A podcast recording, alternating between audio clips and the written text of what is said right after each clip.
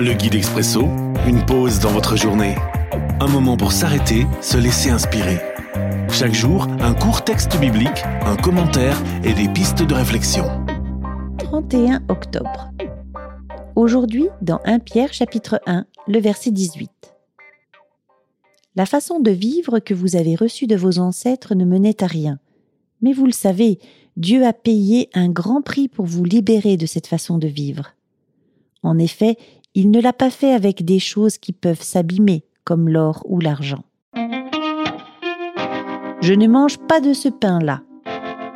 Une réflexion de Jonathan Herman. Dans les villages alsaciens, où ont cohabité des communautés catholiques et protestantes après la Réforme, on trouvait tous les commerces en double. Il aurait été inimaginable pour un protestant d'acheter son pain dans une boulangerie catholique. Pierre parle ici à des juifs récemment convertis, mis à l'écart de leur communauté en raison de leur foi en Jésus. Eux, qui n'étaient pas non plus des païens, se retrouvaient dans un no man's land économique. À qui allaient-ils vendre leur pain?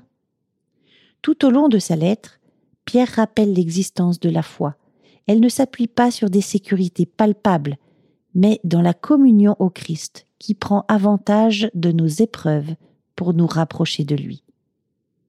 Réflexion. Suis-je capable de me laisser bousculer dans mes appuis financiers pour rester fidèle aux principes du royaume? Ou est-ce que je me compromets pour assurer mes arrières? L'Expresso, un guide biblique accessible partout et en tout temps.